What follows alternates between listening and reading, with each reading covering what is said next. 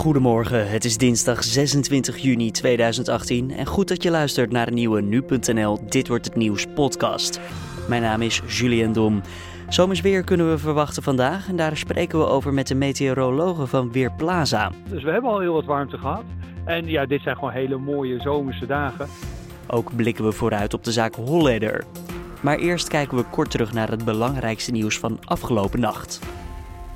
Een auto is dinsdagochtend rond vier uur met flinke snelheid de glazen pui van het pand van De Telegraaf binnengereden. De wagen is vervolgens in brand gevlogen, dat meldt de krant zelf.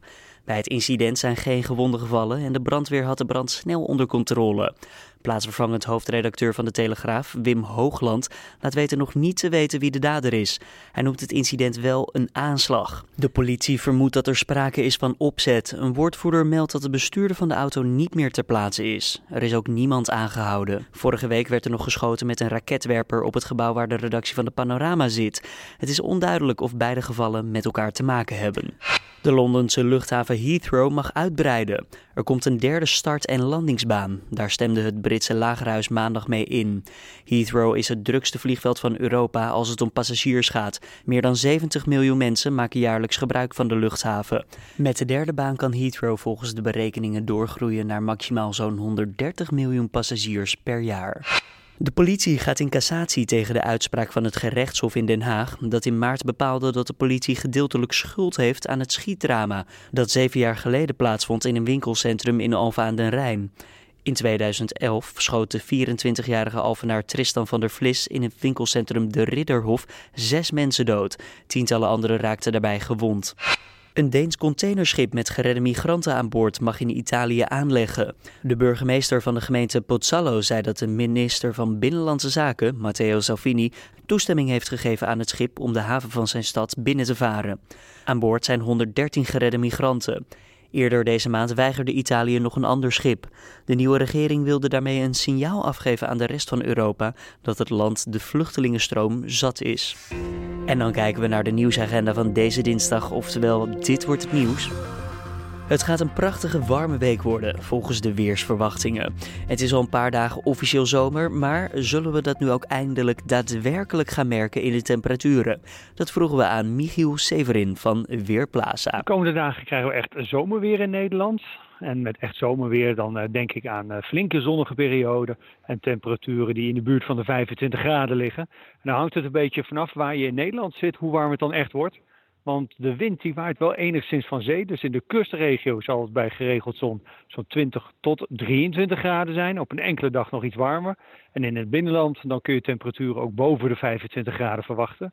En dat verwachten we eigenlijk vanaf woensdag. Dus dan maximaal van vijfentwintig tot achtentwintig graden. En misschien houdt dat zelfs wel lange tijd aan. Och, dat klinkt goed. We zijn net echt een beetje de zomer ingegaan, officieel, als we naar de kalender kijken. Uh, is dit dan nu ook het eigenlijk gebruikelijk wat we voor de tijd van het jaar moeten krijgen? Nou ja, het Nederlandse klimaat kent altijd veel variatie. Dus daar horen warme en koele dagen bij. We hebben natuurlijk net een paar koude dagen ook achter de rug met veel bewolking. Dat noemden we de schaapscheerderskoudagen. Maar daarvoor was juist de lente record warm. Dus we hebben al heel wat warmte gehad. En ja, dit zijn gewoon hele mooie zomerse dagen. Uh, normale temperaturen, als je kijkt naar het gemiddelde berekend over een periode van dertig jaar... dan is het ongeveer twintig, eenentwintig graden als middagtemperatuur. Dus met maximaal van zo'n vijfentwintig tot achtentwintig graden zitten we daar ruim boven. Gelukkig, ja. Uh, als we kijken ja. naar de, de verbranding, de, de, de warmte van de zon, is het ook gevaarlijk voor uh, verbrandingkans? Moeten we opletten dat we goed ons insmeren? Ja, sowieso. De, zon, de, de zomer is net begonnen. Dat betekent dat de zon op zijn hoogste stand staat aan onze hemel. Dus de zonkracht die is nu op zijn hoogst. Want die hangt eigenlijk geheel af van hoe hoog de zon aan de hemel staat. En dan nog wat, uh, ja, wat stoffen die hoog in de atmosfeer hangen. Dus uh, met zonkracht zeven tegen de acht aan de komende dagen hebben we de hoogste zon, uh, zonkracht van dit seizoen. En naarmate juli vordert, begint de zon toch alweer wat langzaam te dalen. Beginnen de avonden weer wat korter te worden. En met name in augustus, dan zie je de zonkracht allemaal wat minder zijn. Dus uh, dit is de tijd om goed in te smeren.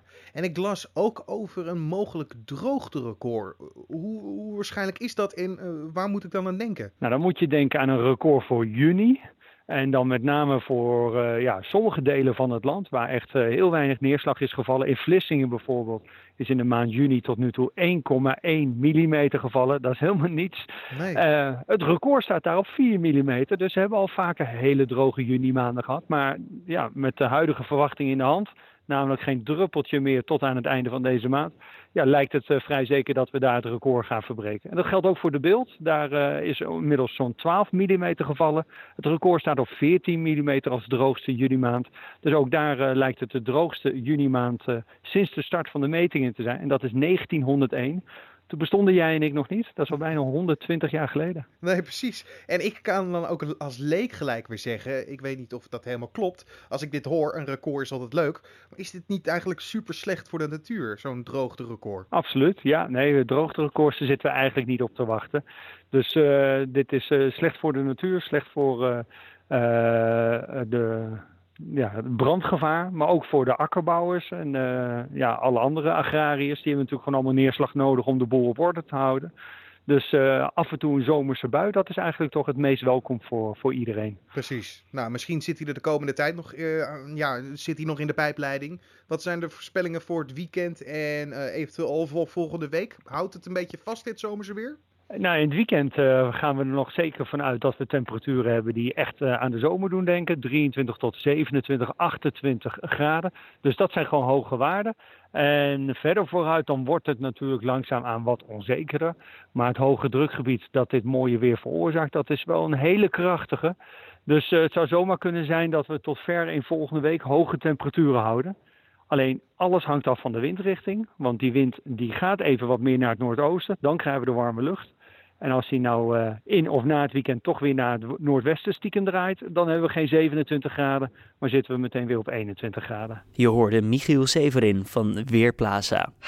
De rechtszaak tegen Willem Holleeder gaat weer verder. Het draait vandaag om de reactie van het Openbaar Ministerie op het verzoek om de voorlopige hechtenis van Holleeder op te heffen inzake de moord op Cor van Hout en Robert Ter Haak. Het Van Hout en Ter Haak dossier loopt nu al enige tijd.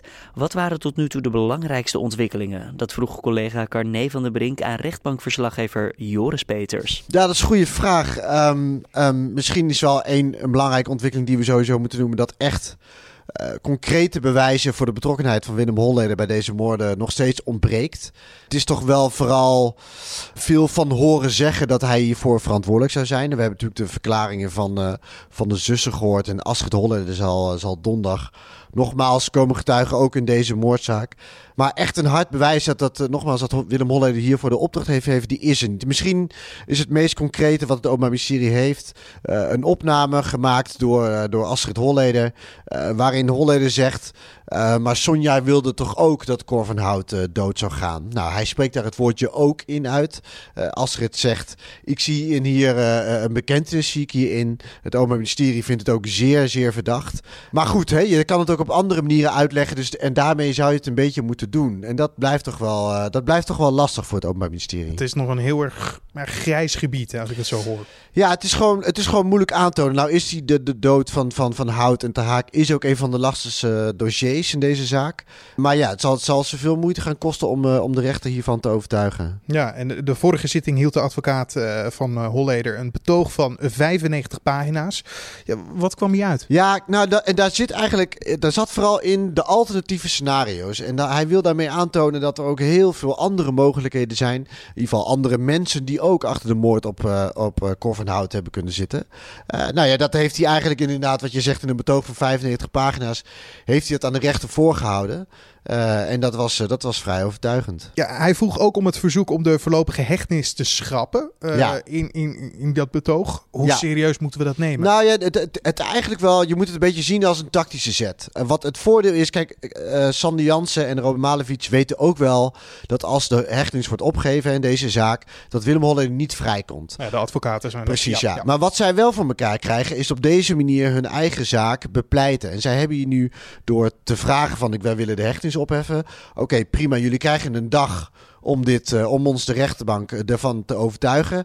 En daarmee konden ze nu al met een betoog komen waarom Holleeder niet nummer één verdachte in deze zaak zijn. Maar ook heel veel andere mensen juist uh, de verdachte kunnen zijn in deze zaak. En dat er heel veel aanwijzingen zijn dat Van Hout problemen had met andere criminelen. En dat zij heel goed verantwoordelijk kunnen zijn voor zijn dood. Ja. Dus je moet het vooral zien als een tactische zet. Zij zullen ook niet verwachten dat Holleeder vrijkomt. Dat weet ze ook wel.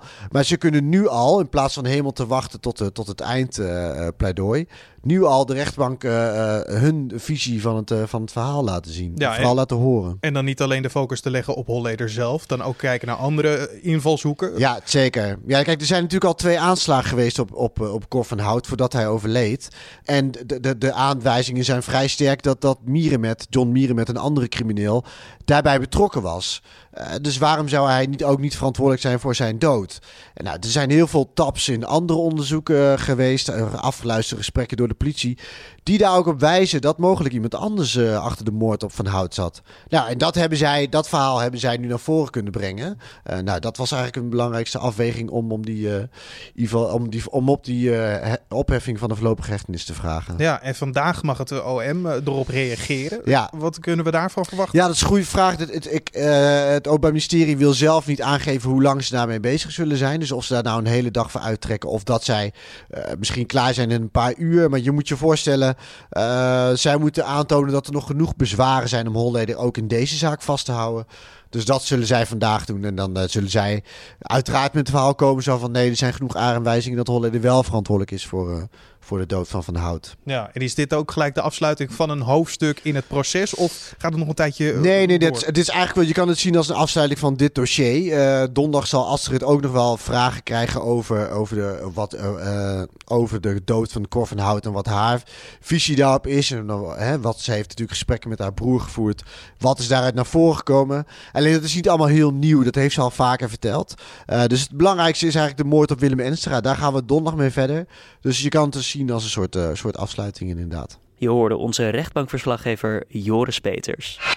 De informatie uit de slavenregisters van Suriname wordt openbaar gemaakt. In de slavenregisters staan naar schatting zo'n tachtigduizend mensen geregistreerd die in Suriname in de slavernij leefden. Dat was tussen achttien dertig en achttien drieënzestig. Op het W K in Rusland staat de beslissende groepswedstrijd voor Bert van Marwijk en Australië op het programma. De Socceroos spelen tegen Peru en kunnen zich nog plaatsen voor de achtste finales. Dan moet wel Denemarken verliezen van Frankrijk. Beide duels beginnen om vier uur vanmiddag. En in groep D hoopt Argentinië uitschakeling te voorkomen. De Zuid-Amerikanen moeten daarvoor wel winnen van Nigeria.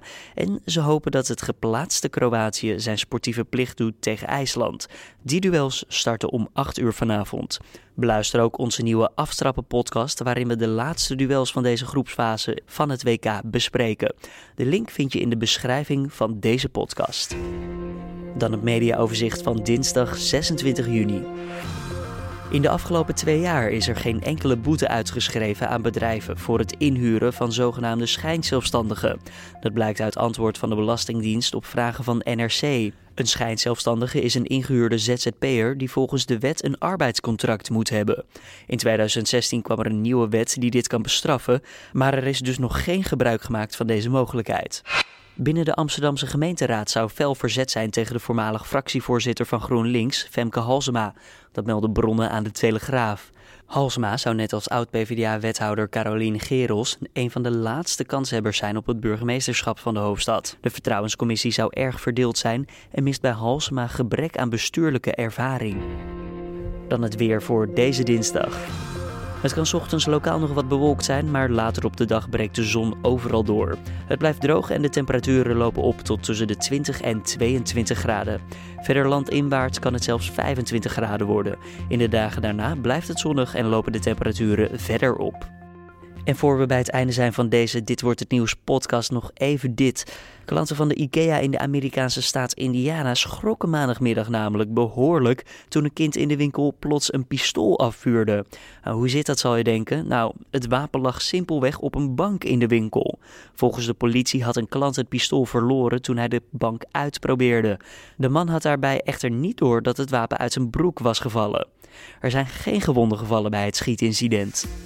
Dit was dan de Dit Wordt Het Nieuws podcast van deze dinsdag zesentwintig juni. Je vindt de podcast maandag tot en met vrijdag om zes uur 's ochtends op nu punt n l. Voor het een goede podcast, laat het ons weten via redactie apenstaartje nu punt n l of laat een recensie achter op iTunes of in een van de andere podcast apps. Voor nu, tot morgen.